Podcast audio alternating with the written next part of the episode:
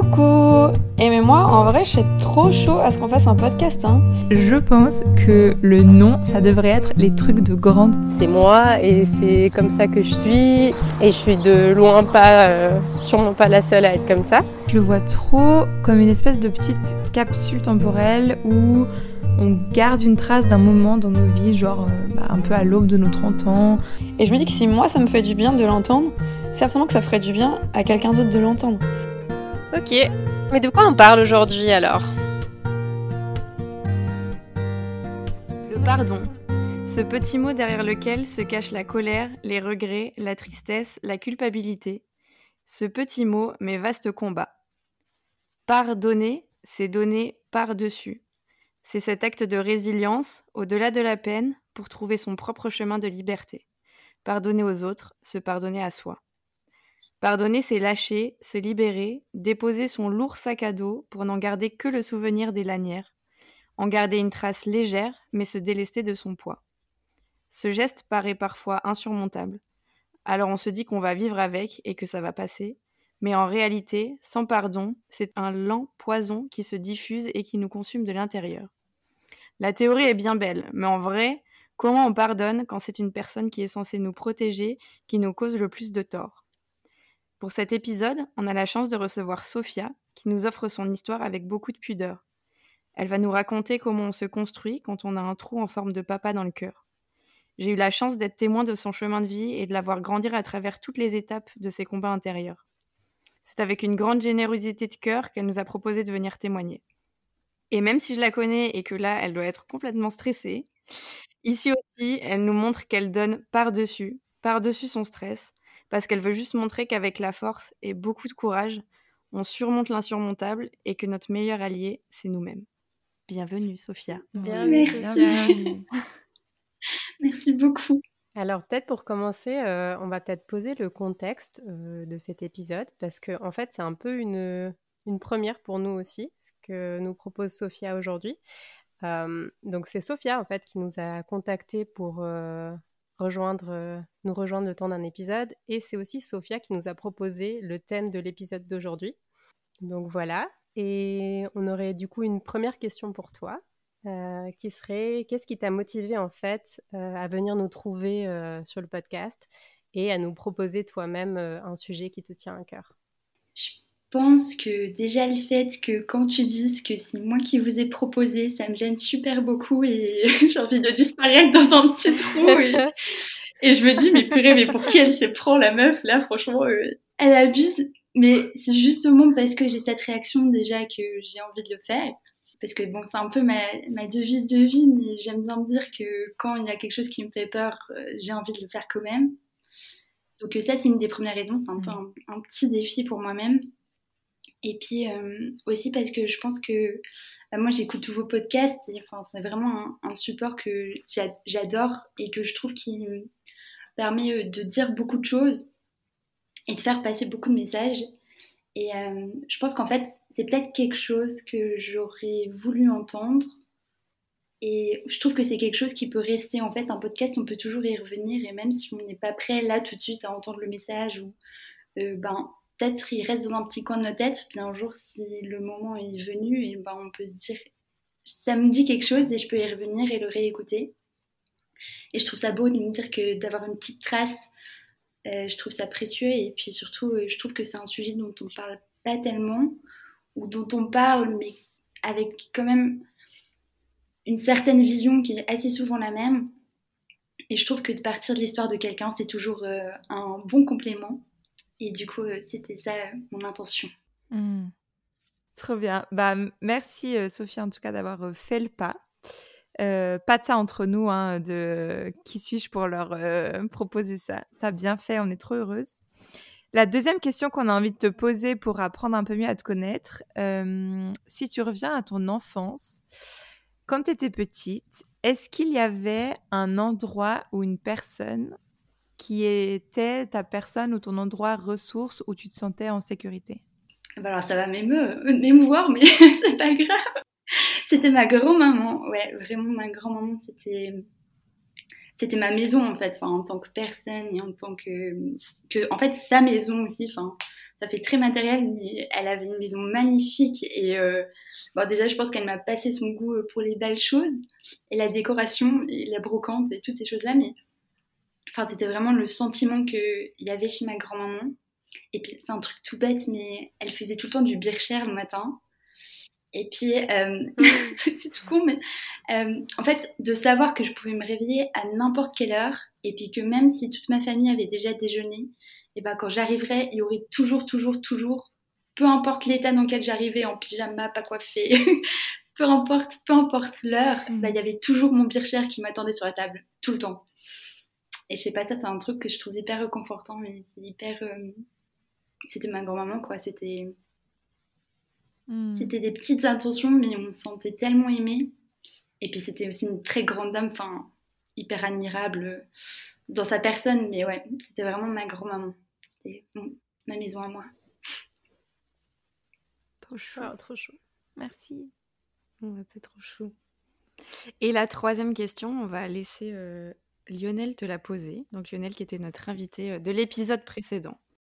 Alors, euh, ma question pour le prochain ou la prochaine invitée, c'est qu'est-ce que tu as envie d'assumer? Oula, euh, ma sensibilité. Et j'y inclus en fait un peu mon histoire. Enfin, ça va de pair avec ma sensibilité, mais un peu, euh, j'ai envie d'assumer que bah, je suis déjà quelqu'un de sensible de base. Et je pense que des certaines choses que j'ai vécues ont aussi accentué cette sensibilité et euh, cette, une, forme de vulnérabilité en fait que j'ai toujours un peu cachée par de la force. Mais euh, en fait, j'ai envie d'être vulnérablement forte et pas euh, que forte. Et donc, c'est ça un peu, cette sensibilité et puis le fait que je sois touchée par beaucoup de choses et enfin, ce que certaines personnes pourraient apparenter à de la fragilité, mais qu'en fait, ben, moi, c'est quelque chose que j'aime chez moi et que ouais, c'est quelque chose que j'ai vraiment envie d'assumer et de pas laisser euh, l'avis des autres ou les personnes qui pensent que je suis trop gentille ou que je me laisse faire. Ben, en fait, je préfère me dire que peut-être je me suis fait un petit peu avoir que plutôt de me dire que j'ai mis cette part de moi de côté et que j'ai fait quelque mm. chose ou dit quelque chose que, qui me ressemble pas. Mm. Trop bien. Trop beau. Mm. Mais ben écoute, euh, c'était une, belle introduction.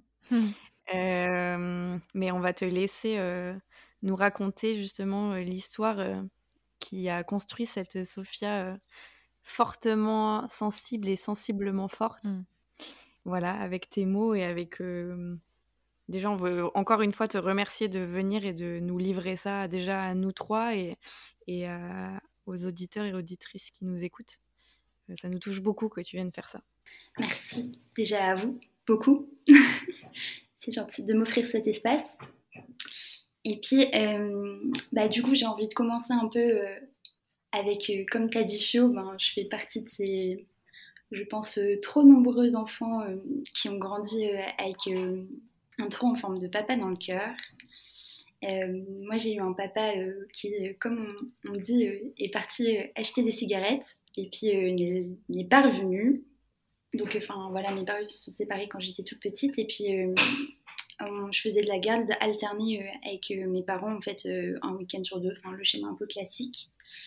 Et puis, un jour où mon papa devait venir me chercher pour le week-end, et ben, il n'est pas venu. Et il n'est pas venu pendant trois ans. Et personne ne savait où il était.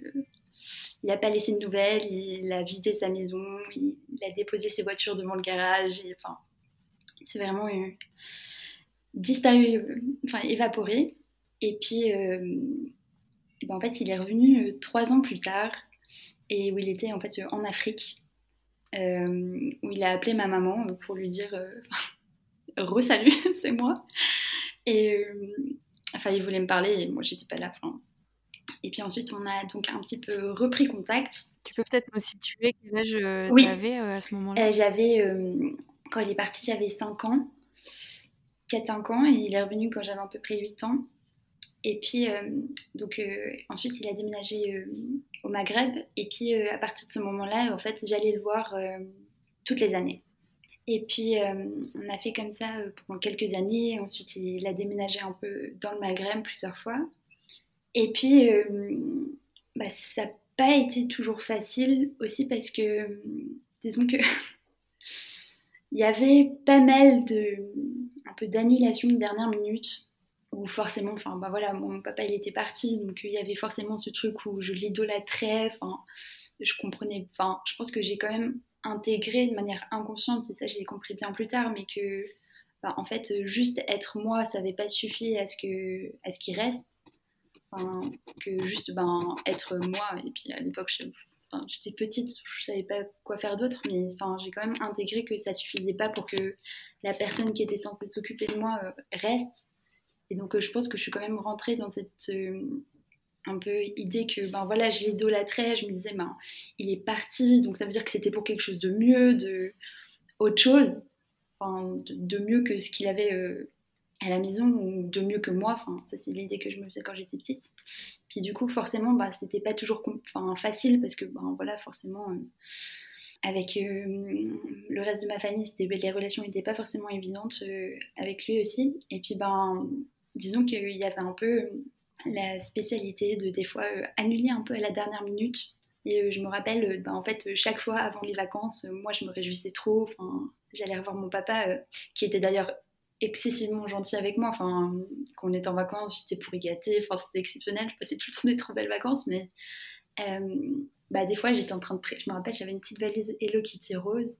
Et je faisais ma valise la veille avec ma maman. Et puis, bah, disons que régulièrement, bah, d'un coup, il y avait le téléphone de la maison qui sonnait. Et puis en fait, c'était lui euh, qui annulait euh, parce qu'il y avait, euh, il y avait je sais pas, il y avait un, un, voyage de travail, il y avait un imprévu, il y avait quelque chose. Donc j'ai souvent fait et redéfait ma petite valise Hello Kitty dans la même soirée. Et bah ça, enfin, je l'ai vraiment vécu comme un peu, c'était un peu des petits abandons euh, à chaque fois en fait. Euh, et puis c'est toujours cette idée de pas savoir si moi j'avais tellement envie d'aller, tellement envie de le voir, et puis en fait que j'avais aucun contrôle sur la situation, bah, ça dépendait vraiment que de lui. Et puis bah, en fait si ça se faisait pas, moi, moi je pouvais rien faire. Puis bah c'était aussi compliqué bah, pour moi parce que je voulais forcément j'étais triste. Et quand je rentrais aussi des fois c'était compliqué parce que ben forcément il me manquait euh, j'avais pas les mots pour exprimer en fait ce que je ressentais. Et puis euh, du coup ben c'était aussi pas facile pour ma maman et mon beau-père à la maison parce que forcément ben moi je vivais beaucoup de choses et c'était dur de trouver aussi des espaces pour le faire même si je sais que tout le monde faisait de son mieux, mais c'est des situations juste compliquées en fait. Et puis, euh, bah, ça a eu quand même énormément de conséquences sur ma vie en fait personnelle. En fait, je pense que le fait que j'ai intégré que enfin, être moi, ça n'avait pas suffi. Je pense que bah, du coup, j'ai beaucoup déprécié la personne que j'étais. Puis ça, ça s'est joué sur beaucoup de plans. Euh, ça a influencé plusieurs plans de ma vie notamment le fait que bah, en fait euh, je partie du principe que tout le monde allait m'abandonner et puis que j'allais pas forcément vers les bonnes personnes. Donc euh, ça a vraiment impacté ma vie personnelle amicale amoureuse. Et euh, en fait, euh, il y a eu ce fameux jour où, en fait, euh, ah oui, ce que je voudrais dire aussi, c'est que mon papa, à l'époque, il avait enfin, j'allais voir quelqu'un parce que j'avais quand même pas mal de soucis. Et puis, on, l'avait, on lui avait posé un diagnostic, enfin, voilà, sur sa façon d'être. Et puis, je me rappelle très bien qu'en fait, j'étais là, ok. Et alors, enfin, je comprenais pas parce que ce diagnostic, ok, alors il expliquait son comportement, etc. Mais sauf que moi, je voyais très bien son comportement, donc on m'apprenait rien de nouveau. Mais c'était un peu comme si ce diagnostic c'était censé suffire. Oui, c'était comme si ça l'excusait un peu euh, mm. d'avoir ce comportement. Voilà. Et puis en fait aussi ce que et puis c'était comme si du coup ben du coup tu peux pas lui en tenir compte parce qu'il est comme ça. Et puis bah, du coup soit tu coupes les ponts, soit tu acceptes. Et puis ben, c'est quand même bien plus compliqué que ça en tout cas, moi, c'était moi comme ça que j'avais l'impression de comprendre à l'époque. Puis moi, j'avais, j'étais là, mais ça peut pas me suffire. Enfin, je peux pas me dire juste, euh, ok, c'est bon. Mm. il y avait trop de dommages. Enfin, ça, ça me suffisait pas. J'avais, je sentais que j'avais envie d'autre chose. Et il y a cette première fois, je me rappelle très bien, où en fait, on devait partir à Vienne. Et euh, là, je pense que j'avais 16 ou 17 ans. Et puis, euh, donc, quelques jours avant, il appelle pour annuler. Bon, bah, à ce stade-là, j'ai pas envie de dire qu'on s'habitue à être déçu, mais je crois que oui. Donc, bon, voilà. Et puis, tout à coup, donc moi j'avais bah, refait un peu le programme de mes vacances. Et euh, tout d'un coup, en fait, euh, le jour où on devait partir, enfin, l'avion aurait dû être l'après-midi. Et puis le matin même, il m'appelle, en catastrophe. Euh, pour me dire euh, mais pourquoi qu'est-ce que tu fais? Euh, maman m'a dit que tu avais euh, fait des choses avec tes vacances mais t'as rien compris c'était une blague bien sûr qu'on part qu'est-ce que tu crois etc bon je, je, vais pas dire ici tous les mots qui me sont passés par la tête mais hmm. voilà et en fait bah, y a eu deux choses directes qui sont venues dans la tête. La première, c'était que, ben, évidemment que je vais partir, je ne peux pas dire non, enfin, ça n'existe pas. Enfin, j'ai tellement toujours voulu plein de fois partir et je pouvais pas que là, en fait, je pouvais pas de mon propre chef dire non, je viens pas. Et puis en plus de ça, enfin, il y avait quand même beaucoup de moyens qui avaient été mis, enfin, toute une organisation, enfin, même le fait que ce soit une surprise, enfin, il y avait eu beaucoup de travail derrière et je sais que c'était plein de bonnes attentions.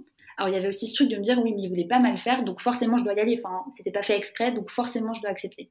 Et il y avait l'autre partie qui me disait, mais en fait, on peut pas rire de la chose qui m'a fait le plus du mal. Là, j'avais l'impression qu'une limite avait été franchie, et pour moi, qui à l'époque avait pas vraiment de limite euh, envers euh, le, mal qu'on pouvait me faire, ben, c'était bizarre en fait de ressentir ça la première fois. Mais lui, t'as vraiment dit ça comme une blague? Oui. Son objectif, c'était vraiment de te faire une blague? Oui.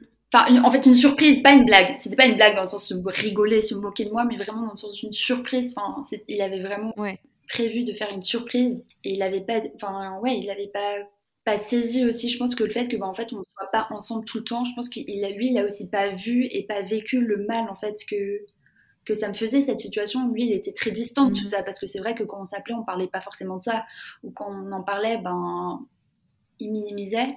Mhm. Et puis ben le lendemain, je lui ai dit, écoute, euh, j'ai besoin de réfléchir. J'avais quelques heures du coup pour réfléchir. Et puis euh, en fait, au téléphone, je lui ai dit non. Je lui ai dit non et j'étais très en colère. Bah, je lui ai dit justement, tu peux pas te manquer de, de ça, enfin, c'est pas possible. Et puis après, il m'a dit, bah, réfléchis. Et j'ai réfléchi et puis en fait, je me suis dit, mais en fait, si là je dis oui, c'est fini. Je savais que si je disais oui à ça, enfin, c'était des enjeux plus grands. C'était qu'en fait, j'ouvrais la porte à, à ce qu'en fait, il y avait vraiment zéro. Enfin, j'avais vraiment l'impression que c'était. Enfin, je franchissais un cap que j'aurais pas pu revenir en arrière en fait. Et du coup, je l'ai rappelé et je me rappelle très bien que la première fois que je lui ai dit non, c'était genre non Et je pleurais, enfin, c'était vraiment, c'était vraiment dur. Et là, je l'ai rappelé et il m'a dit alors? Et en fait, là où j'ai, là, j'étais aussi fière de ce que j'ai dit, c'était qu'en fait, dans son alors, j'ai entendu qu'il pensait qu'il j'allais dire oui. Hmm. Et puis, euh, et du coup, en fait, ça m'a donné le courage nécessaire, je crois, pour être là. Et je, me rappelle très bien, je lui ai dit euh, non. Et c'est la première fois que en fait j'ai dit non. Et quand j'ai dit non, en fait, ben, je me suis dit à moi oui pour la première fois. Et il l'a pas compris. D'ailleurs, enfin, il était vraiment, il était vraiment très très triste. Et euh, encore aujourd'hui, euh, il me l'a encore. Enfin, je sais qu'il me l'a pas pardonné ça, mais enfin, c'est pas grave. Pour moi, c'était, c'était, c'était le début de quelque chose vraiment. Et donc ensuite, plein d'autres choses s'en sont suivies. Et puis, euh, en fait, j'ai, à partir de ce moment-là, j'ai vraiment eu un déclic et je me suis fait accompagner vraiment euh, par rapport à ça. Et puis, en fait, j'ai vraiment été travailler. Enfin, voilà, toutes ces choses que je me disais, mais oui, c'est normal. C'est parce que toutes ces choses que j'avais minimisées, ben, en fait, j'ai un peu été ouvrir la porte à tout ça. Et j'ai pris conscience, en fait, de, que c'était pas OK. Enfin, qu'il y avait plein de choses qui avaient été faites, dites, qui n'étaient juste pas OK. Puis que j'avais besoin de les reconnaître. Et puis en fait, à ce moment-là, je me suis rendu compte que en fait, c'était trop pour moi. Que, enfin, que c'était trop et puis qu'en fait, j'avais trop accepté et j'avais besoin de temps pour juste euh, être Sophia sans cette histoire. Parce que vraiment, enfin, vraiment, enfin, Sophia abandonnée par son papa, même, j'ai l'impression que c'était ça occupait toute ma vie et puis ça avait tellement de conséquences sur toute ma vie. J'avais besoin d'une pause en fait. J'avais vraiment besoin d'une pause et de me créer une identité en dehors de ça. Et du coup, euh, j'ai appelé mon papa et en fait je lui avais encore jamais dit vraiment je lui avais jamais reproché quoi que ce soit jamais parce que j'avais trop peur que si je dise quoi que ce soit que qu'il me dise ok bah alors euh, dégage mm. enfin mm. vraiment j'avais je me rappelle enfin vraiment cette phrase de me dire mais juste faire tout parfaitement ça suffit pas donc je peux en tout cas pas commencer à euh, reprocher demander enfin il faut juste que je dise oui et que je me taise et une fois ben voilà après tout ce travail enfin ça a pris du temps mais c'était pas facile ben, je me rappelle, je l'ai appelé et je lui ai tout dit. Alors c'était un peu compliqué à dire. enfin, on pleurait des deux côtés et c'était un peu, c'était un peu, enfin voilà, mais ça m'a fait du bien en fait de dire, en fait c'est pas ok. Et plein de choses que qui m'avait fait croire ou plein de choses que, que j'avais que je m'étais moi-même que j'avais moi-même commencé à croire parce qu'en fait c'était le seul discours que je pouvais me raconter dans ma tête pour que l'histoire soit cohérente et ben le fait de pouvoir dire mais en fait non je, c'est fini j'ai plus envie et en fait à ce moment partir de ce moment-là je lui ai dit écoute je veux plus qu'on se parle je veux plus qu'on se voit et euh, c'est moi qui t'appellerai et tu ne m'appelles pas tant que c'est pas moi qui prends contact avec toi je, je veux plus que tu prennes contact avec moi on s'était vu la dernière fois en 2017, il était venu à ma remise des Mathieu. C'était la dernière fois qu'on s'était vu donc en vrai, et puis ensuite on se parlait par téléphone. Et puis euh, en 2019, euh, je lui ai dit euh, que je voulais plus qu'on se parle. Ça a duré un an où je l'ai pas appelé, je lui ai pas parlé. en fait, j'avais, enfin, j'ai créé cet espace vraiment pour moi en fait, pour me construire moi. Et puis donc euh, ça dure un petit peu moins qu'un an. Et puis à un moment, en fait, euh, j'ai senti que c'était OK. Et, euh, et, en fait, il y a aussi énormément de choses qui se sont passées pendant ce moment-là. En fait, bah, j'ai rencontré mon copain, j'ai... Il y a vraiment beaucoup de choses qui se sont passées pendant cette année-là où en fait, pour la première fois, de, fait, de juste pouvoir fermer une porte, j'ai eu l'impression que j'ai pu ouvrir la porte à plein d'autres choses qui avant en fait tant qu'il y avait cette autre porte ouverte en fait il n'y avait pas la place. Je, pouvais ça prenait trop de place et j'ai eu besoin vraiment de la fermer pour créer l'espace pour juste moi-même me créer une vie parce qu'en fait je me rendais compte que tant que je vivais en tant que Sophia la petite Sophia qui n'a pas eu de papa ben la Sophia adulte qui essaie de se construire ben en fait elle n'arriverait pas et, euh, et puis au bout d'un moment j'ai commencé un peu à reprendre contact un petit peu de plus en plus et là euh, il y a eu le Covid. Et euh, mon papa, il est tombé très, très, très, très malade. Pas du Covid, du coup, d'autres choses. Et bah, en fait, il y avait un peu ce, truc où on ne savait pas trop si il allait s'en sortir, en fait. Et bah, forcément, là, les gens ont une opinion. Enfin, il y a ceux qui déjà comprenaient pas pourquoi j'avais repris contact avec lui. Donc, enfin voilà, chacun y va un peu de son petit commentaire. Mais, euh, et puis après, euh, il y avait ceux qui, quand ils ont appris qu'il était malade, qui étaient là, mais euh, pourquoi tu vas pas le voir? Enfin, il est malade. Enfin, comme si le fait qu'il soit malade, en fait, ça efface tout, ça justifie tout. ben, c'est comme si, entre guillemets, mon petit caprice s'arrêtait là, en fait. maintenant, les choses étaient sérieuses, on, arrête les histoires et puis on recommence. Mm. Et puis en fait, je sentais que bah, j'étais pas prête. Et enfin, le... j'avais pas eu assez de temps, quoi. Et puis c'est ce que je disais, je disais, mais enfin, j'ai eu besoin de 19, enfin 19 ans, ça m'a fait du mal. C'est pas 10 mois qui vont, enfin j'ai besoin de temps quoi. Et du coup, ben, en fait, je, je suis pas allée le voir.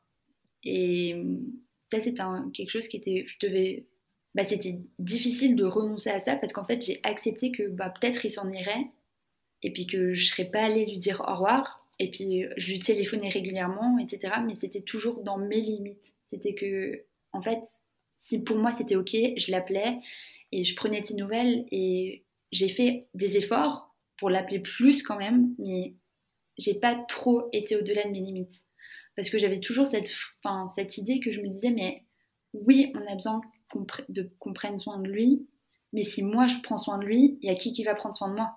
Parce que à ce stade-là, moi j'étais une adulte, euh, je pouvais plus me retourner vers qui que ce soit pour dire, ok, bah moi je m'occupe de mon papa, toi tu t'occupes de moi. et, et en fait, je me suis dit, mais Enfin, je peux pas, en fait, je peux pas avoir fait tout ça, avoir survécu tout ça, avoir vécu toutes ces choses pour maintenant tout jeter par la poubelle. Euh, et puis, et puis, enfin, on peut pas me respecter.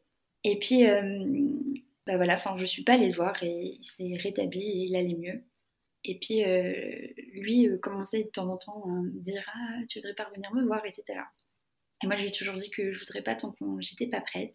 Et cette année, euh, je fais des camps euh, avec des jeunes et puis euh, bah, je parle des fois un petit peu de cette histoire avec mon papa parce que ben voilà, il y a beaucoup de jeunes qui sont dans la même situation que moi.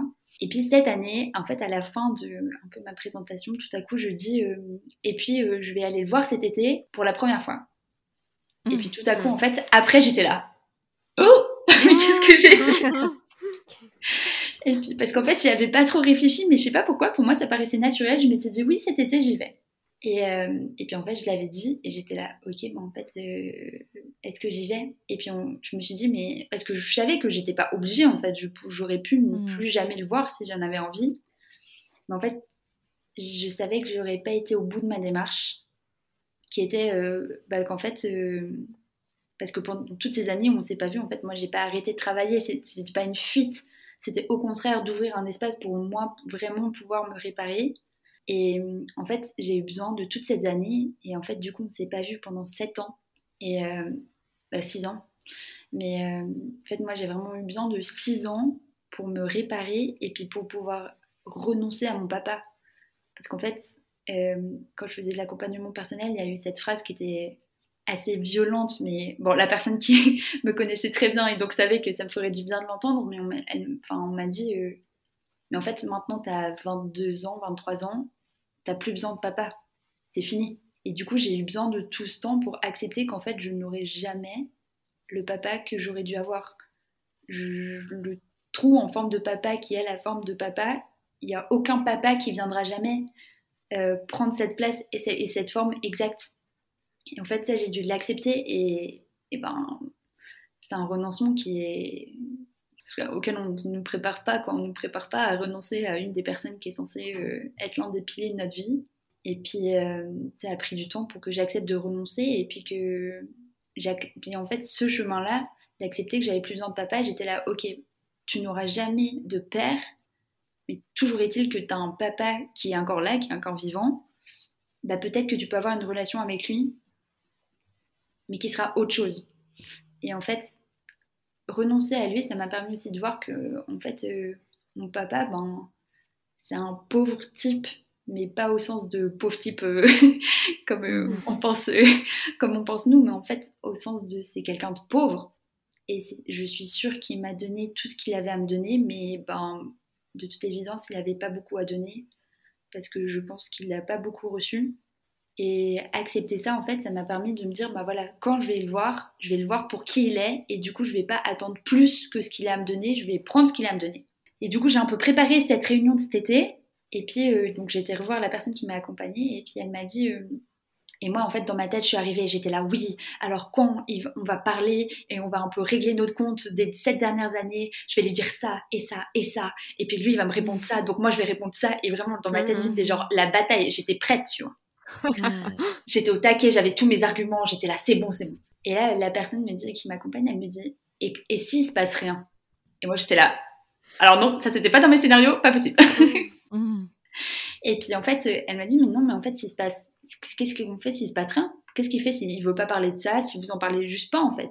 Parce que moi j'étais persuadée que si on se revoyait, c'était pour régler nos comptes. C'était pas juste pour se revoir, pas pour euh, profiter de la, compagnie l'un de l'autre, c'était vraiment pour régler nos comptes et entre guillemets mettre un point final à toute cette histoire et puis que ensuite ce serait bon, etc. Et moi j'étais là, mais c'est pas possible. qu'est-ce qui, qu'est-ce qui se passe si on se dit rien? Bah c'est pas possible. Et puis en fait, j'ai dû accepter ben, qu'en fait, j'avais super peur déjà de le revoir. Ça, c'était la première chose que j'ai dû accepter. Et, qu'en fait, euh, c'est la métaphore que, que j'ai utilisée et que j'aime beaucoup, c'est que ben, en fait, c'est comme si j'avais couru toute ma vie, j'étais en train de faire une course, et qu'il y avait plein de gens qui avaient couru avec moi, mais la ligne d'arrivée, on doit la passer tout seul. Et puis que, bah, en fait, il fallait que j'y aille, et que, que et bah, j'ai dû accepter que ça me faisait peur. Et donc, euh, j'ai accepté que j'avais peur et j'y suis allée. J'étais euh, fébrile pour euh, dire ça comme ça. Et en fait, je, savais que je savais qu'il viendrait me chercher à l'arrêt de bus. Et donc, dans tout le trajet en bus, j'étais pas très bien, disons. Les quelques jours avant non plus. Et je me disais, mais en fait, même qu'est-ce qui se passe si je le reconnais pas, en fait, même physiquement? On, on s'était pas envoyé de photos, on s'était pas vu pendant mmh. six ans. Et j'étais là, mais, si je le reconnais pas, enfin, et là, le bus arrive, mon cœur, enfin, c'était la cata. Et là, les partout du bus, et bon, déjà, c'était exactement le même. Et là, on se fait un câlin. Et moi, en fait, j'avais tout le temps l'habitude que chaque fois que je le voyais, j'avais l'impression que genre, ça faisait mal parce qu'en fait, il me manquait tellement, mais j'avais tellement besoin de lui que chaque fois de le voir, ça me rappelait cette douleur. Et là, en fait, je l'ai vu et je l'ai serré dans mes bras et ça m'a rien fait. Et en fait, ça m'a tellement soulagée parce que j'avais tellement peur de le voir et qu'en fait, d'avoir l'impression que tout le travail que j'avais fait, qu'en fait, il s'écroulait et qu'en fait, j'avais fait ça pour rien. En fait, j'avais un peu peur de comme ce soit un peu un test de le revoir et puis qu'en fait, je me rends compte qu'en fait, tout le blabla que je disais, oui, oui, c'est bon, euh, je lui ai pardonné, euh, on est en bon terme maintenant, etc., bah, qu'en fait, c'était juste parce que je l'avais pas vu. Et j'ai vraiment eu un sentiment de, de joie et de sérénité où je m'étais dit, mais en fait, c'est bon, c'est ok. Et ben, il s'avère que on n'a pas du tout parlé de quoi que ce soit pendant notre séjour. bah, en fait, c'était pas grave. Parce qu'en fait, enfin, moi, j'y allais pour moi et j'attendais rien de lui. Mais ça m'a pris du temps. Enfin, c'était un vrai processus parce que même quelques mois peut-être avant, j'aurais encore été en attendant quelque chose. Et j'ai eu besoin de temps pour me reconstruire, pour construire mon identité. Juste le fait de trouver quelqu'un de bien avec qui euh, j'aimerais faire ma vie, euh, et peut-être ce sera quelqu'un d'autre, mais juste de savoir qu'en fait, moi, j'avais une vie et moi, j'aurais un avenir. Mm. Et que, en fait, lui, il n'aurait pas d'impact sur ça. Et un, truc qui m'a toujours motivée, c'est que je me suis dit, mais moi, si je fais ce travail, si moi, je fais ce travail de, de tendre la main et de pardonner et de, et de dépasser tout ça, et eh ben un jour, mes enfants à moi, ils auront un père. Enfin, je, je serai capable, en fait, de leur donner un vrai papa, quoi. Parce que je reproduirai pas ce que j'ai vécu et je transférerai pas juste euh, un peu ces, ces tensions qui se passent de génération en génération. Et là, le, en fait, quand on est, je me rappelle, on était en train de boire un café et de, il y avait le soleil qui couchait. Et je me suis vraiment dit ça, j'étais là, mais je me suis réparée. Mais en me réparant, je l'ai un peu réparé lui aussi. Et j'ai aussi réparé toutes les personnes en fait qui, qui, ont souffert de cette histoire. Et je suis rentrée et dans l'avion, en fait, je me rappelle que j'étais persuadée que une fois que je serais dans l'avion, j'aurais cette espèce de sentiment de soulagement en mode comme on fait une petite coche dans une case et qu'on se dit c'est bon, ça c'est fait. Mm. Et en fait, et en fait, je l'ai pas eu. Et en fait, je me suis rendu compte que bah, cette espèce d'étape d'aller le voir et où je m'étais dit mais allez ça ce sera un peu le test final. Si ça ça passe, c'est que c'est bon. Mais c'est qu'en fait dans l'avion, c'est pas dans l'avion pour rentrer que j'étais pleine, c'était dans l'avion pour l'aller. C'est que la Sophia qui avait pardonné et qui était prête, bah, c'était celle qui était dans l'avion pour partir le voir. Et elle est et elle en fait, j'étais pas prête parce que j'étais dans l'avion de retour et que je l'avais vu. Et en fait, ça m'a vraiment permis de poser le regard et de me rendre compte que ce qui m'avait préparé, et ben en fait, c'était pas mon papa. Enfin, en fait, j'ai rempli ce trou en forme de papa que j'ai dans le cœur ou qu'on a tous et toutes euh, avec d'autres personnes, d'autres choses. Ben, en fait, j'ai rempli de plein d'autres choses qui ont fait boucher le trou et puis qui laissent passer plein de lumière et puis il y a encore plein de failles. Mais j'ai arrêté de croire qu'un jour je retrouverais un morceau qui aurait exactement cette forme-là. Et en fait, j'ai juste rempli le trou avec plein d'autres choses, des toutes petites choses et des grosses choses, comme la première fois où j'ai dit non, ou euh, des toutes petites choses, enfin, des toutes petites choses de la vie, mais juste qui nous font du bien et euh, où on se fait du bien, oui, où j'ai réussi à m'aimer. Et ben, le trou, c'est un petit peu colmaté, colmaté, colmaté. Et il y a encore plein de petites failles. Et euh, c'est ça qui fait que ben, ça brille. Et puis, c'est vraiment ça que je me suis rendu compte, c'est que pardonner, en fait, j'ai pardonné petit à petit. J'ai pas pardonné genre du jour au lendemain ou genre je l'ai vu et puis ah c'est bon je t'ai pardonné. C'est qu'en fait à chaque fois que je réparais quelque chose que qu'il avait cassé, et eh ben c'était une forme de pardon et euh, c'était aussi une forme de pardon envers moi-même. Oh waouh. merci Sophia déjà pour euh, tout ça. Merci et bravo franchement de la clarté et de la lumière que tu as quand tu racontes cette histoire. Euh, je parle pas d'un truc euh, genre où tu es forcément en train de sourire ou quoi, mais il y a une espèce de. Enfin, moi, en tout cas, je suis bouleversée, quoi. Une espèce de. de. Franchement, de lumière avec laquelle tu racontes ça, de genre, mais tu sais, de ce genre de lumière qui terrasse tout, et puis c'est genre, en fait, l'histoire, elle est comme ça, et puis elle est pas autrement. Et puis c'est toi qui la racontes avec tes mots et avec euh, ton rythme, et aux gens que toi, tu as envie. Enfin, je trouve que c'est. Là, ça témoigne, au-delà de. Après, on discutera plein d'autres trucs, mais là, franchement, ça témoigne d'une force de caractère et de. Je, suis bouleversée. Mmh. Pour revenir à ton intro, euh, t'es pas fragile du tout, quoi. T'es pleine de fragilité, mais euh, c'est tout ce qui fait euh, ta force et ta lumière, comme, comme dit Nono. Et, et en fait, je trouve que c'est hyper. Alors, oui, on, on, est sur un podcast, donc on, nous, on a l'audio, mais nous, on a aussi l'image. Et en fait, quand tu le racontes, tu dégages vraiment un truc aussi où on sent que, que tu as travaillé et que tu as fait ton chemin. Et que tu peux nous le déposer maintenant parce que, parce que ouais, parce que tu as, en fait, as mis un pied devant l'autre et tu tu t'es dit, bah, maintenant, je me choisis moi, quoi. Et c'est. Enfin, je suis d'autant plus bouleversée parce que je te connais personnellement, donc c'est encore plus touchant. Mais, mais ouais, c'est. Enfin, quelle, quelle force Je trouve que c'est. Bon, voilà, on n'a pas trop les mots là tout de suite, je pense, mais. Et moi, ce qui m'a beaucoup, beaucoup touchée, c'est en fait que tu reviennes par étapes vraiment sur différentes versions de toi. la version enfant, la version qui réalise, la version adolescente qui est qui se rend compte en fait que c'est pas ok euh, et la version que tu es maintenant et qu'en fait toutes ces versions de toi elles sont ensemble et qu'elles t'ont amené vers là où tu es maintenant. Et en fait j'ai vraiment beaucoup apprécié que tu prennes vraiment le temps de faire tout ce chemin pour que nous on puisse aussi euh, du coup euh, intégrer un peu ton histoire et puis un peu ouvrir le sujet du pardon. Merci. Merci. Bon, euh, je commence n'importe où, hein, parce que de toute façon, euh, Mais j'aimerais juste essayer de, de comprendre pour toi. Donc, tu dis que, en fait, tu as plutôt réalisé par après que tu avais pardonné petit à petit au fur et à mesure de petites étapes. Et est-ce qu'après ça, tu as quand même eu un moment, une espèce de réalisation de dire en fait, c'est bon, j'ai pardonné, c'est acté, c'est.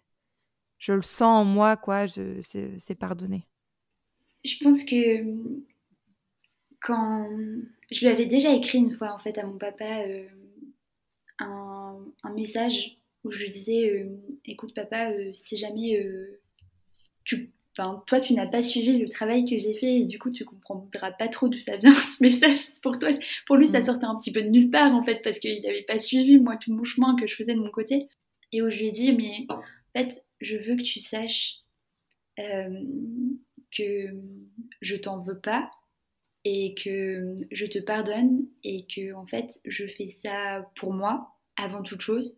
Mais ça me fait plaisir en fait euh, de le faire de le faire pour moi parce que je sais que ça va te faire du bien à toi aussi. Et je sais que ça va faire du bien à toutes les générations euh, qui vont suivre. Et euh, je pense que ça a aussi réparé un peu les générations qui nous ont précédés. Mais je lui dis je le fais pour moi mais sache que en fait je t'en veux pas. Et sache surtout que je veux pas que tu te fasses de soucis. Parce que même s'il me l'a jamais dit, en fait, je suis pas papa, je suis pas maman, mais en fait, juste, juste de comment, avec les gens, en fait, je me dis, mais j'ai tellement pas envie de leur faire mal. Je me dis, mais j'imagine même pas ce que c'est avec son enfant. Donc, euh, je sais qu'en fait, il a jamais voulu intentionnellement me faire souffrir. Et. Euh, pardon. mais euh, je crois que vraiment, je me suis dit, mais en fait, lui, il doit souffrir tellement aussi. De se dire qu'en fait, il, est parti et il m'a laissée toute seule. Et j'avais, j'avais plus envie qu'il souffre. Moi, j'avais plus envie de souffrir, mais moi, j'avais plus envie que lui, il souffre non plus. J'avais pas envie qu'un jour, il se dise, purée, mais en fait, euh, je l'ai abandonné et puis en fait, elle s'en est jamais remise. J'avais envie de le rassurer, de lui dire, mais en fait, ça m'a pris du temps. Et je lui ai jamais menti, je lui ai jamais dit. Enfin, oui, avant justement, je lui mentais, j'étais là, oui, oui, c'est bon, t'inquiète, ça me fait rien. Mais là, j'avais vraiment envie de lui dire, je, te, je, peux te le dire aujourd'hui, que ce que tu as fait, ça n'impactera plus ma vie. Mhm. Pour que lui aussi puisse commencer à se pardonner, pour que lui aussi puisse commencer à faire son chemin à lui, que en fait, euh, bah voilà, maintenant c'est lui qui va devoir vivre avec ça, et ça c'est son histoire et c'est pas la mienne. Mais je voulais qu'il puisse commencer ce chemin. Donc là, c'était encore dans la tête parce que c'est un message, enfin voilà. Mais par contre, le moment où c'est vraiment descendu dans mon cœur, c'est ben, quand je l'ai vu et que avant, bah, c'était un mélange d'excitation, de joie, mais aussi de peine, de tristesse. Et là, de voir que en fait, euh, dans mon cœur, c'était la paix. C'est là que j'ai, en fait, que j'ai vu que vraiment j'avais pardonné et que je m'étais pardonné et que et puis pas juste que je le pensais que j'avais pardonné. Mhm. C'est intéressant parce que du coup, euh, euh, là, en creusant un petit peu avec la question Noémie, tu es, venu sur l'aspect euh, pardonner par les mots et pardonner par les explications et pardonner par voilà, la, parole. Mais quand tu nous as expliqué ton récit, là où tu as vraiment eu ta validation, et d'ailleurs c'est toi qui as parlé de validation, c'est quand tu disais que tu l'as serré dans tes bras, mais que du coup c'est un pardon que tu as senti en toi et c'est pas quelque chose que tu as été chercher pour l'autre. Et, et, moi, c'est, alors j'ai essayé de réfléchir un petit peu au podcast. C'était pas, c'était pas un sujet facile. Hein. Euh, je pense que quand on parle d'expérience, ça aide beaucoup. Mais euh, je me suis rendu compte qu'on disait euh, je te pardonne avec la notion de je, te pardonne à toi en fait. Et en fait, j'ai une jolie illustration avec, avec ton histoire, c'est de me rendre compte qu'en fait, tu, tu pardonnes à l'autre, mais ce qui est le plus fort, c'est quand tu te pardonnes à toi-même et quand tu as réalisé que ce pardon t'est passé au-dessus. Et enfin, moi, quand, on était, quand j'étais petite, on me disait il faut que tu ailles dire pardon à une personne euh, pour t'excuser de ce que tu as fait et on parlait pas en fait de ce que moi ça m'avait fait ou de ce que j'avais pu ressentir. Mais je pense que. Mais en fait, c'était ça aussi c'est qu'on me disait tout le temps mais il faut pas que tu lui parles parce que c'est trop facile pour lui, enfin, il n'est pas assez puni euh, de ce qu'il a fait parce que tu continues à lui parler ou il faut que tu lui pardonnes parce que il faut que et puis en fait on parlait jamais de moi on parlait jamais hmm. mais en fait de toi qu'est-ce que ça te fait à toi? Et puis en fait moi il a aussi fallu que je me pardonne ou plutôt que je m'autorise et que je en fait je force l'autorisation parce que ça c'est pas quelque chose qu'on nous donne mais j'ai dû forcer l'autorisation de prendre le temps avant de demander pardon et ça, quand c'est quelque chose qu'on n'apprend pas, ben, moi je vais pas dire que je me sentais pas mal de dire, ben, vous savez quoi, j'ai besoin de temps pour te pardonner, mais j'ai besoin de temps pour me pardonner aussi. Parce que moi aussi, je me suis fait du mal. Parce que oui, lui, il m'a fait du mal, mais moi, par la suite, j'avais tellement intériorisé ça que moi aussi, je me suis fait du mal. Du coup, j'avais besoin de me pardonner, et puis j'avais aussi besoin de m'autoriser à, en fait, euh, avoir besoin de temps, et puis à être abîmée.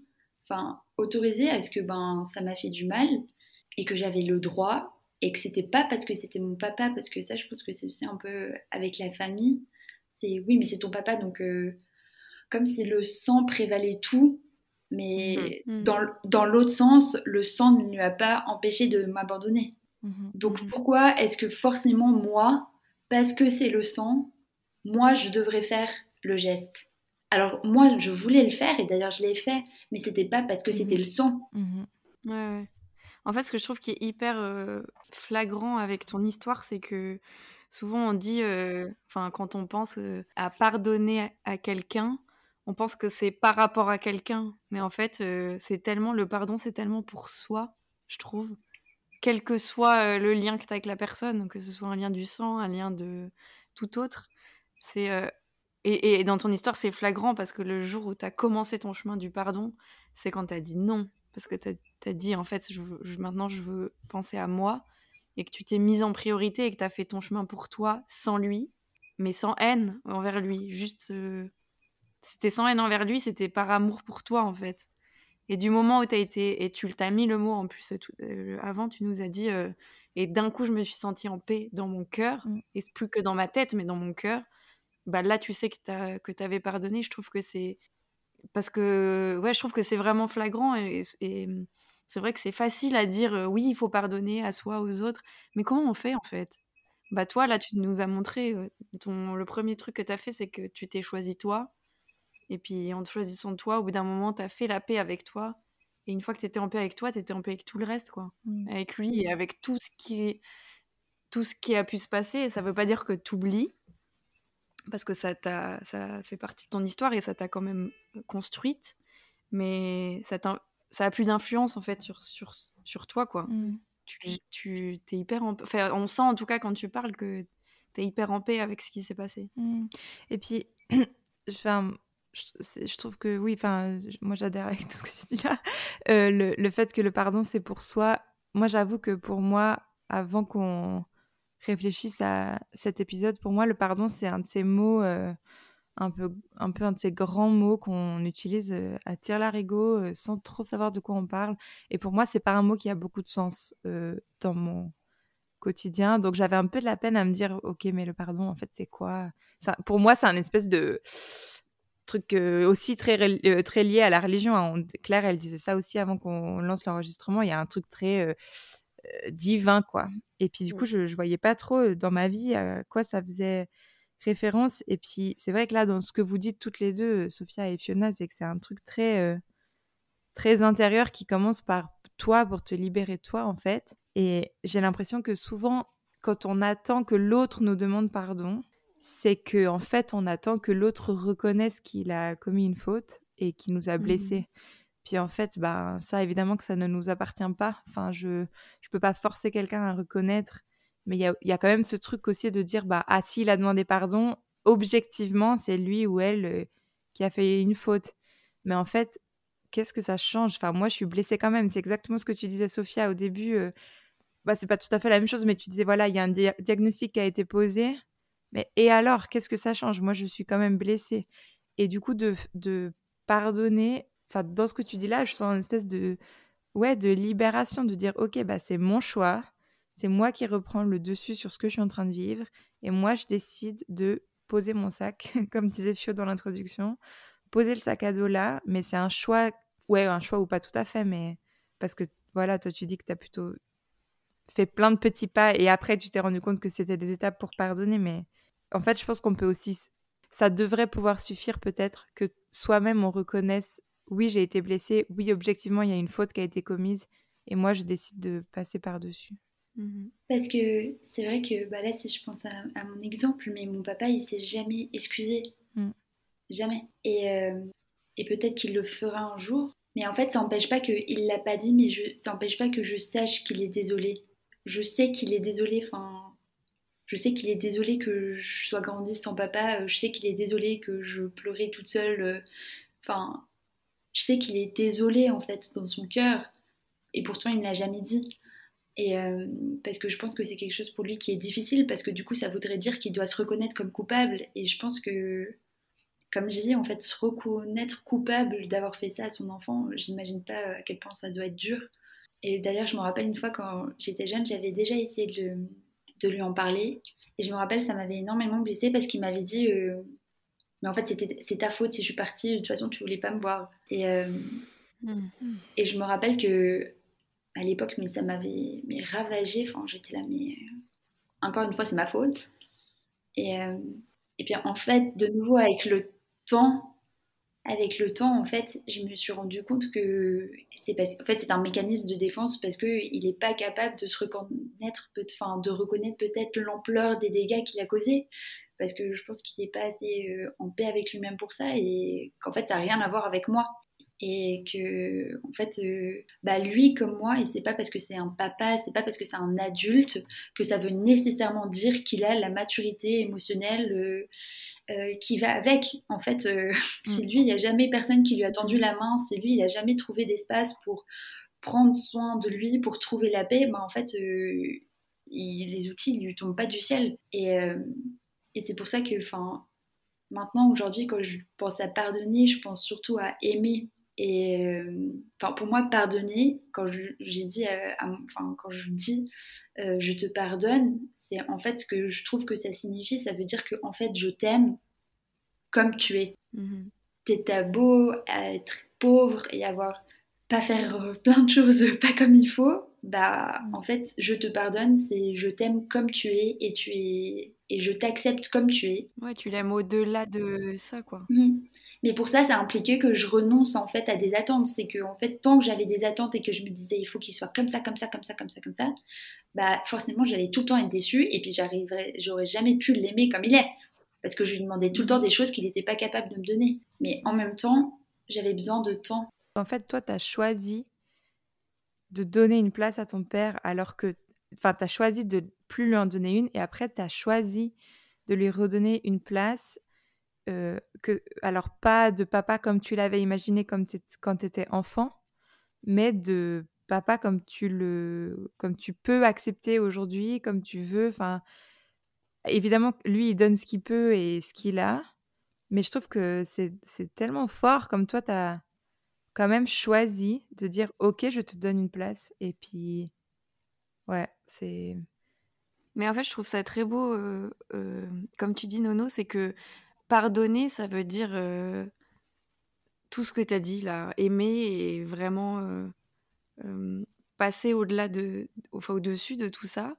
Mais ça veut pas dire se relaisser influencer de la même manière.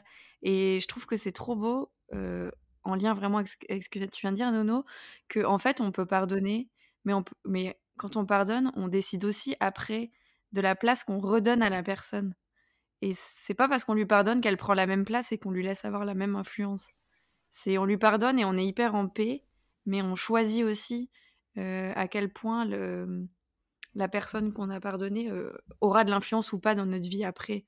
Parce que tu peux pardonner et puis aussi décider que tu n'as plus envie de la voir parce que c'est hyper ok et tu es en paix avec. Et je pense que ça arrive à, plein de gens. Comme toi, bah, tu as pardonné, tu as juste décidé de lui donner une, place qui est celle que tu as décidé et c'est comme ça et c'est pas autrement quoi. Mmh. Mais c'est aussi important de se dire que c'est pas parce qu'on pardonne qu'on doit tout oublier et retrouver la relation qu'on avait avant quoi. Mmh. Pas du tout. Pardonner ça veut pas dire on oublie tout, ça veut dire juste on est en paix par rapport à ce qui s'est passé. Je pense que assez naturellement du coup par expérience tu poses tes limites et tu changes aussi tes attentes. Parler d'un décalage entre ce que lui te donnait et ce que toi tu recherchais. Et en fait, euh, j'ai l'impression que ce qui est le plus dur euh, dans cette notion de pardon, c'est d'accepter en fait qu'il y a ce décalage et qu'est-ce que moi je vais en faire après avec. Mmh. Ce que je voulais dire, c'est que en fait, bah, oui, je lui ai donné une place, mais justement, je lui ai donné une place et je sais que s'il le pouvait, il prendrait une bien plus grande place. Mais en fait, mmh. moi, j'ai mis mes critères, c'est que oui, tu enfin, je, je, te veux dans ma vie, mais à mes mmh. conditions. C'est-à-dire qu'en en fait, mmh on va pas s'appeler tous les jours, on va pas se voir dix fois par année. Euh, mmh non. en fait, alors que je sais que si lui, si c'est ça tenait qu'à lui, il le voudrait. Et en fait, donc en fait, c'est cet équilibre, c'est que oui, tu reviens dans ma vie, mais à ces conditions, parce qu'en fait, c'est moi qui choisis. Et puis, mmh euh, mais pas en même temps, de l'autre côté, je le fais aussi parce que pour moi, c'est tellement, enfin, en fait, j'ai pas envie de priver mon papa de sa fille je veux qu'il puisse mm. avoir sa fille, mais par contre, bah en fait, lui, il doit aussi assumer son, ce qu'il a fait, parce que ben, il m'aura jamais, enfin, il pourra jamais avoir ce que lui voudrait de moi. Et ben ça en fait c'est le fruit de ses choix et c'est le fruit de son histoire et des actes qu'il a, mm. a posés. Et aujourd'hui mm. il doit les assumer et en fait j'ai pas envie de le punir donc je sais pas intentionnel, enfin je le fais pas de manière intentionnelle, mais c'est que en fait ben moi aujourd'hui je suis adulte et je suis responsable de ma propre personne, donc en fait notre relation ce sera à mes conditions. Et j'entends bien que c'est pas aux conditions que toi tu aimerais, et en fait c'est comme ça, c'est comme ça ou pas de relation. Parce que, mmh. en fait, moi, j'ai besoin de me respecter. Et du coup, je trouve que c'est l'équilibre entre, de toute façon, lui aussi doit renoncer à tout ce qu'il aurait voulu de moi, lui, je suis sûre qu'il aurait voulu que qu'on soit proche, tellement proche, qu'on s'appelle tout le temps, que je le tienne au courant toute ma vie. Mais en fait, lui, il doit assumer que ben, par les choix et les actes qu'il a posés, ben, en fait, ce sera jamais comme ça. Mmh. Et donc, en fait, c'est un renoncement des deux côtés. Et en fait, euh, le fait que là, on se soit vraiment choisi, en tout cas que moi, je l'ai vraiment choisi, c'est du coup, c'est avec plein d'amour, mais avec des conditions. Et en fait, mmh c'est vraiment du coup une relation d'adulte à adulte. C'est-à-dire que tant mmh. que je dis pas que j'accepte, enfin, c'est pas qu'il n'a pas le droit à l'erreur, parce que de nouveau, enfin, je suis dans une démarche de pardon, c'est pas une mise à, test, c'est pas en mode genre, euh, alors ok, mais euh, la prochaine fois que tu fais un truc, euh, c'est out. Non, c'est qu'en fait, c'est un vrai pardon. Ouais, je mmh. trouve que dans, dans, ce que vous dites là, ce, cette question de pas c'est pas une punition en fait, c'est juste que ben voilà, il y a eu une blessure, il y a pardon, euh, et puis c'est pas parce qu'il y a pardon qu'on oublie tout. Euh, tu peux être très en paix avec toi et quand même te rappeler du. Enfin, je trouvais que mmh. l'analogie du sac à dos, elle était super. C'est de dire, euh, je choisis de le poser là, mais c'est pas pour autant que j'oublie la blessure que ça m'a laissée sur les épaules. Mais par contre, si tu as pardonné, il me semble, c'est que tu fais le choix de plus t'en servir comme arme par la suite. Bah ok, le sac à dos, je l'ai posé, donc je vais pas aller rechercher les couteaux à l'intérieur euh, dès que toi, mmh tu, tu remontres un faux pas, parce que si tu as pardonné, c'est que tu as décidé que tu allais plus loin que ce qui mmh s'est passé. Et puis que du coup, bah, peut-être que, enfin j'en sais rien, mais peut-être que ton père, il, pourrait avoir, enfin avoir de nouveau des euh, comportements envers toi qui seraient de nouveau pas ok. Euh, et je pense que toi, tu serais du coup, parce que tu as pardonné, capable de bah, poser tes limites, comme tu as dit là, mais de pas ouais, dire Ah bah non, tu vois. Mmh. je, sais mmh pas si vous voyez ce que je veux dire. Mmh. Je trouve que dans ce que tu dis, vraiment le côté que bah, j'ai pardonné, donc j'utilise plus ce qui m'est arrivé comme un couteau pour se dire. Pour se venger, quoi. Ouais, exactement. Tu peux pas utiliser ça comme un reproche au moindre. En fait, si tu ressors ça comme arme, comme tu dis, c'est que le, travail, il n'est pas fait jusqu'au bout. Mm. C'est qu'il y a encore une partie de toi qui est affectée par ça. Mm. Parce que si ça te touche plus, tu n'as plus besoin de t'en servir pour, euh, pour riposter, quoi. Pas que ça te touche plus, je pense que ça peut continuer de te toucher. Non, ouais, ouais, mais que ça te... Mais ça te déséquilibre. T'as plus cette haine et cette, ça te touche, mais ça te consume. Ça te consume plus, tu vois. Mm. Mais tu les utilises du coup pas comme des armes contre l'autre, mais tu les utilises comme des des armes, des souvenirs pour comment tu dois te protéger et comment mmh, toi tu te mmh. respectes en fait. Mmh Donc de nouveau, tu es dans une recherche vers ce que toi tu peux faire pour euh, maintenir euh, ton propre respect et ta propre, tes propres limites et pas vers ce que tu vas attaquer l'autre. Parce que de nouveau, si tu attaques l'autre, ça veut dire que tu es en train d'y réfléchir, tu es en train de te fatiguer, tu es en train de perdre l'énergie alors que peut-être l'autre personne n'est peut-être pas du tout en train de penser à toi. Et du coup, c'est toi qui perds ce temps et cette énergie en fait. Mm. Et ça, c'est pas à ta portée. Et c'est ce que tu disais d'ailleurs euh, mm. à la fin de ton témoignage. Et tu sais, euh, j'ai écrit beaucoup de choses parce que du coup, ben, euh, on avait beaucoup d'espace pour réfléchir. Enfin, tu nous as donné beaucoup d'espace pour réfléchir durant ton témoignage. Et je me suis rendu compte qu'à la fin, il y a eu beaucoup de verbes de, qui revenaient vers toi, en fait. Tu utilisais tout le temps je. Tu disais je décide, je me respecte. Ma vie à moi, elle s'est pas arrêtée. Et en fait, euh, dans mes notes, je relisais un petit peu en parallèle de, la discussion. Et en fait, c'est assez incroyable la conclusion euh, de ton témoignage. En fait, de revenir vers toi parce que tu as quand même. C'est un peu comme si tu avais été. Enfin, as été passive au départ parce que tu n'as pas choisi de vivre dans cette situation-là, tu n'as pas choisi les gens qui t'ont entouré, mais tu as dû faire avec. Et ce moment où ça se renverse dans la discussion et que tu reprends possession en fait de ce que tu décides d'en faire, ça c'est vraiment le moment le plus, euh, le plus fort dans, dans, ce témoignage. Ouais, en fait, il y a, Pardon Claire, vas-y. Vas-y, vas-y. Non, mais parce que moi aussi, j'ai. Enfin, je vais pas redire bouleversée, il faut que je trouve des synonymes, mais c'est vrai qu'à la fin, j'étais prise d'une émotion folle parce que c'était tellement beau ce que tu disais. effectivement, ça revenait tellement vers toi. Et c'est aussi là où moi, j'arrivais mieux à me, à me projeter, où je comprenais aussi mieux ce que ça voulait dire. Euh, pour toi euh, le pardon et que du coup j'arrivais aussi mieux à revenir vers moi mais c'est parce que toi tu revenais aussi tellement vers toi que ça invitait à ça à, à reprendre soin de soi et, tout ça. Et il y a vraiment un moment, tu as dit, mais en fait, moi, j'aurai une vie, ce sera ma vie, indépendamment de lui. Et, j'étais là, bah oui, en fait, euh, pardonner, c'est décider que ben moi, je continue d'avancer et j'ai ma propre vie. Donc, pour moi, j'ai besoin de faire cette démarche-là. Et que l'autre le sache ou pas. Enfin, toi, en l'occurrence, tu fais la démarche de le lui dire et, et tu dis même que c'est parce que tu sens que ça lui fera du bien et qu'il en aura besoin. Mais en fait, je pense que pardonner, c'est vraiment d'abord pour soi, pour avancer soi, et après, lui, bah, il fait son chemin. Enfin, lui ou elle, peu importe la personne qui nous a blessés, quoi. Mais moi, je vais avoir ma vie, et c'est tellement puissant On peut mettre une musique. Ah. Et, d'ailleurs, euh, j'avais peut-être une, question. Euh, comment ça se passe après la relation avec les autres euh, personnes, euh, euh, disons, ton cercle social, est-ce que cette expérience qui fait partie de toi te permet en fait d'être... Enfin, est-ce qu'elle te bloque ou est-ce qu'au contraire, tu as l'impression que c'est pas ça qui... Euh, tu n'as pas peur d'entrer dans une relation avec quelqu'un parce que tu sais qui tu es et comment tu peux gérer ses émotions? Est-ce que est-ce que c'est difficile pour toi de faire confiance ou alors, euh, ça a été très difficile et c'est encore aujourd'hui pas toujours facile. C'est que ça, je pense que c'est aussi important de dire parce que là, on a l'impression que. Hmm. Voilà, enfin. et, j'entends et, je, suis très, très, très fière, mais il faut, faut, aussi dire la vérité c'est qu'aujourd'hui, il y a encore des toutes petites choses. Euh, moi, c'est très, très symptomatique, surtout dans mes relations euh, amoureuses. Euh, mais au début, j'avais tellement peur, mais tellement peur que, que l'autre il parte en fait.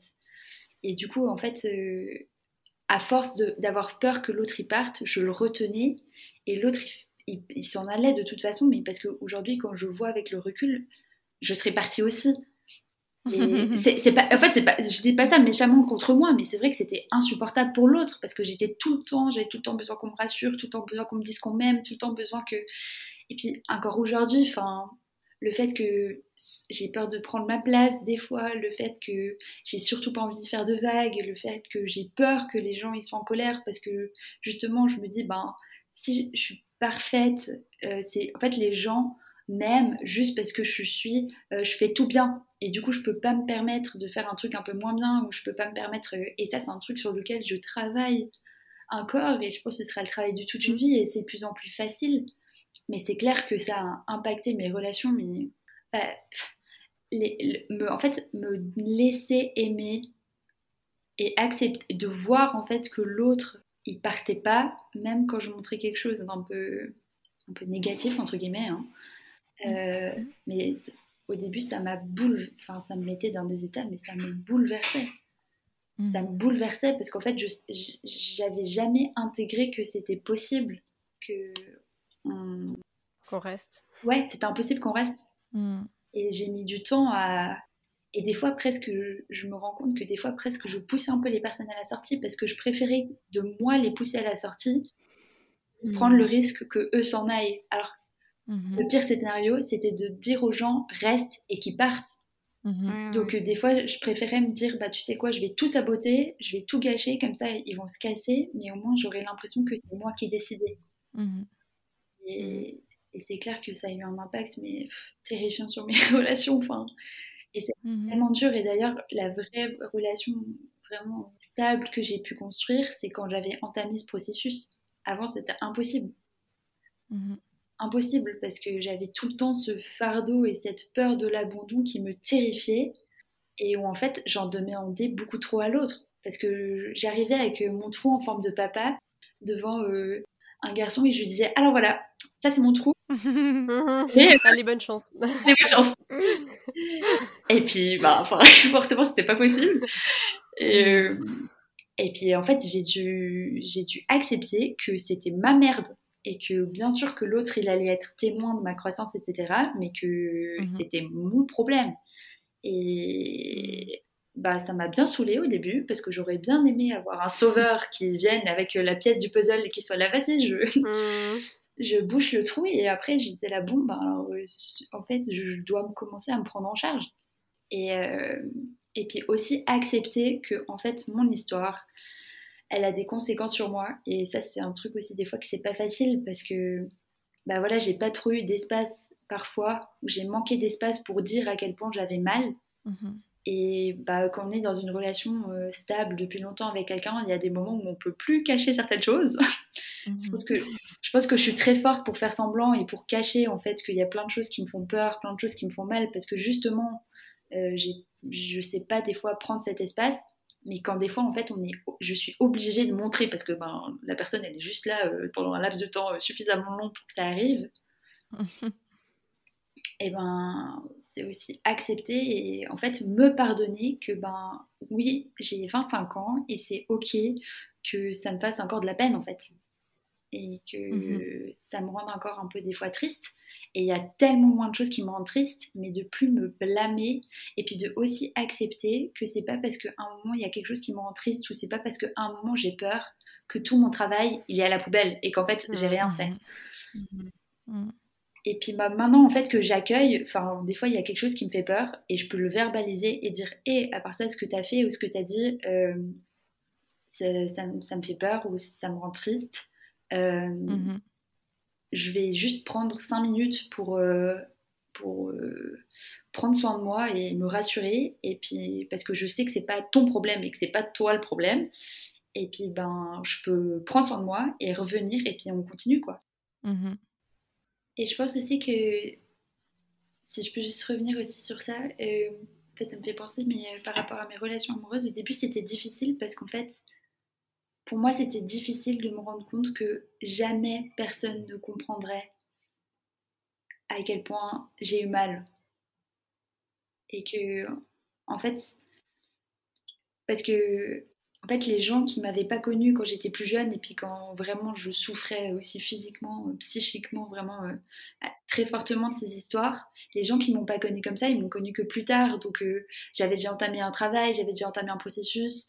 Enfin, je raconte pas systématiquement à tout le monde aujourd'hui mon histoire.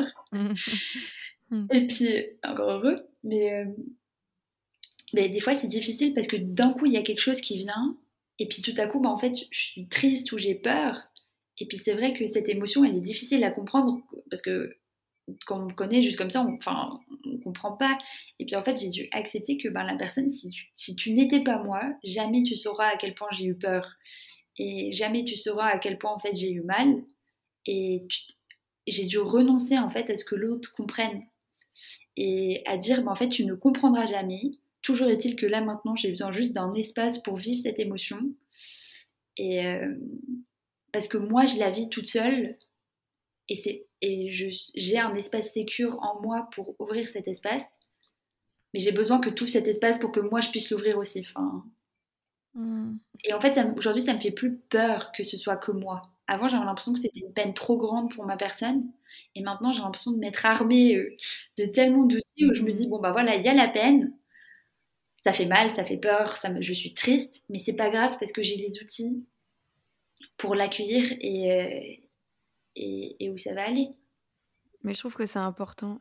Que tu rappelles aussi que c'est pas parce qu'on a pardonné que ça nous touche plus et que ça revient pas euh, dix ans après, euh, vingt ans après, et puis que c'est pas parce que ça t'a plus touché et que tu as fait un travail que ça peut pas revenir, mmh et puis repartir, et puis revenir après, et qu'en fait le pardon c'est juste c'est juste, je mets des gros guillemets, mais c'est pour juste pour être en paix soi-même, mais que ça veut pas dire que ça va pas créer des, des choses en nous et des traumatismes et des choses qui vont revenir et revenir dans des situations euh, euh, qui seront des situations de stress ou des situations de peur ou des situations d'inconfort ou de hors de zone de confort mmh et, euh, et que c'est pas linéaire quoi. C'est pas parce qu'on pardonne que qu'on oublie tout et que les, et que ce qui nous a touchés ne nous touchera plus. Et je pense que ça, c'est assez important de le, de le souligner parce que parce que c'est un gros travail, mais ça laisse des traces quand même. Mmh. Mais je pense que c'est vraiment comme une cicatrice en fait. C'est pas parce que n'est pas mmh. obligé de rouvrir en entier la cicatrice pour que bah, des fois la cicatrice elle nous fasse mal. Des fois la cicatrice elle est mmh. fermée et elle fait mal quand même. Ouais. Eh bien écoutez, quelqu'un, est-ce que quelqu'un veut rajouter quelque chose avant qu'on se frustre Je vous dis ce que je suis en train de noter mais ça résume tout ce qu'on vient de dire. C'est, c'est pas, c'est pas parce que je pleure que j'ai pas cheminé, et c'est pas parce que je chemine que je vais plus pleurer. Oh. Merci de Currently euh, chialing. euh, Sophia, toi qui écoutes nos épisodes, tu dois savoir qu'avec nos guests, on a une petite tradition. C'est euh, de poser aux, aux guests de, de l'épisode suivant, enfin au prochain guest qu'on aura, une question.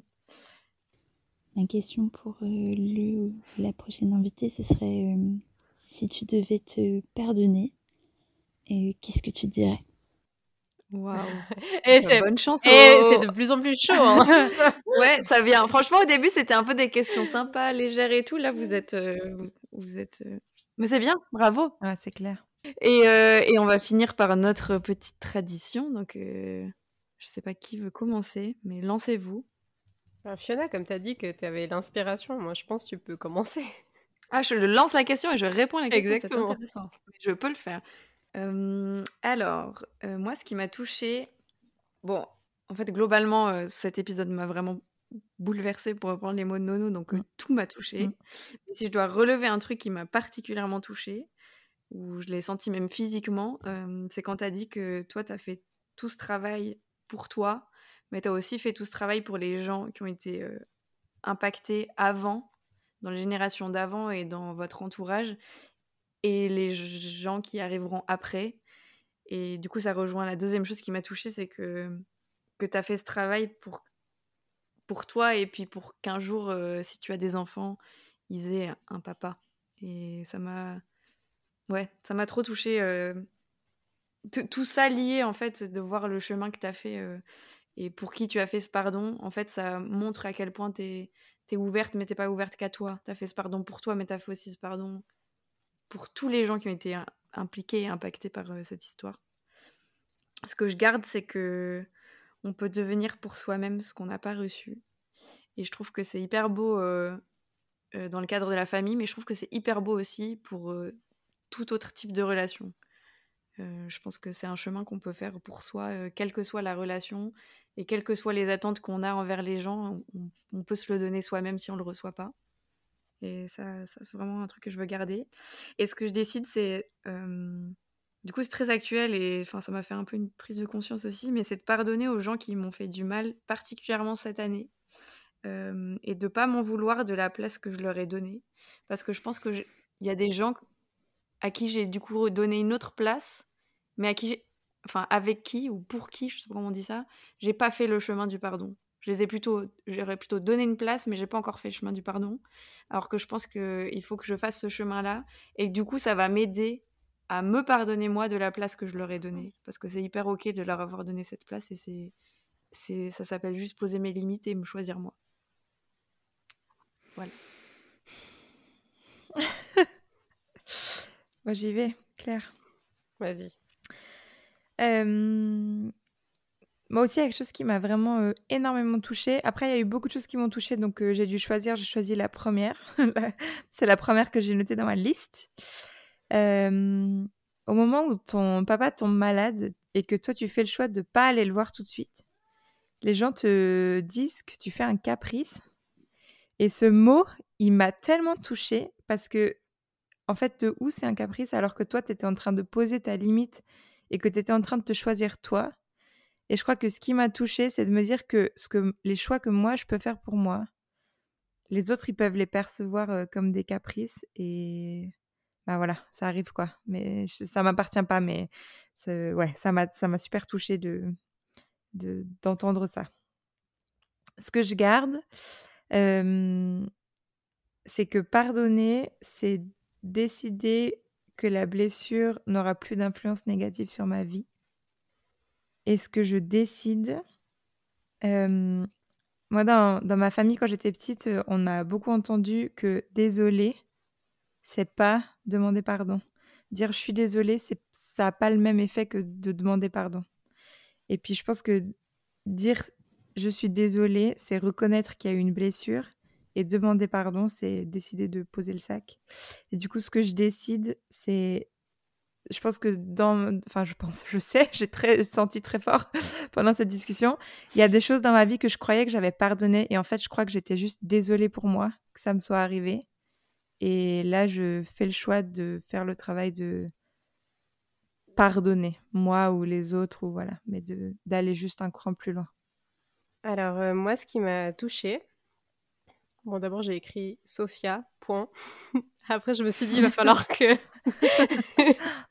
non, c'est en fait, euh, c'est bah, déjà toute ta maîtrise et ta puissance euh, émotionnelle euh, au travers de cette histoire que tu nous as partagée.